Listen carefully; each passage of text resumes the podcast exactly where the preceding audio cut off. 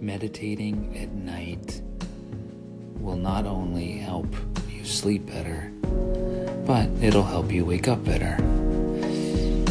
I think of meditating at night as a way to get back to even, kind of like how a computer will clear its cache after it's went to a bunch of websites and collected all of the information things that are stored in all the sites and clearing the cache allows the computer to function more efficiently. And meditation does much of the same thing.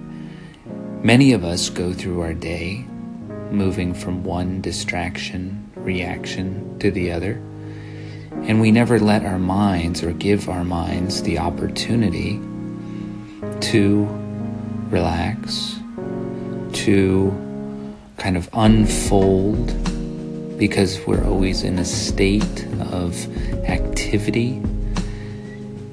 And so by the time we are at the end of our day, some of us are physically exhausted, but how many of us have been physically exhausted but yet lay in bed staring at the ceiling, our minds going a million miles a minute, thousands of thoughts bouncing around?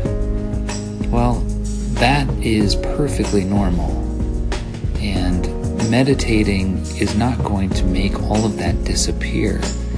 In fact, for many of us, when we start meditating at night, one thing we might find is that it will appear that the activity is increased. But what is actually happening is observing that activity makes it seemingly increase. It's really there all the time. We're just not aware of it. And eventually, over time, with continued practice, observing the mind, connecting with the physical sensations of the breath, not trying to change, not trying to influence, not trying to not think, because that's not what we do, but just observing that which is, the mind naturally balances into a state of equilibrium. It naturally knows what to do it naturally becomes more relaxed and serene just by observing and connecting with the physical breath.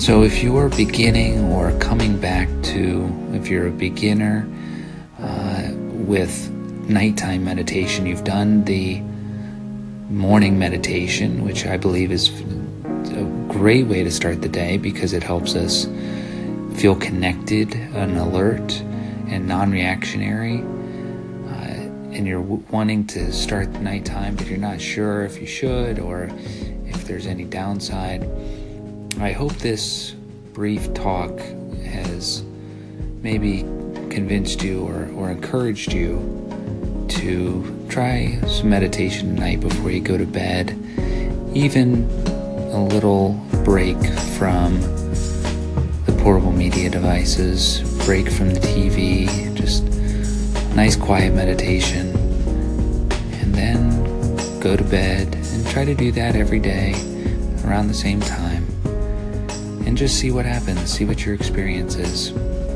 And I, I would love to hear what that experience is. So drop me a line, connect with me. If you have any questions, please reach out.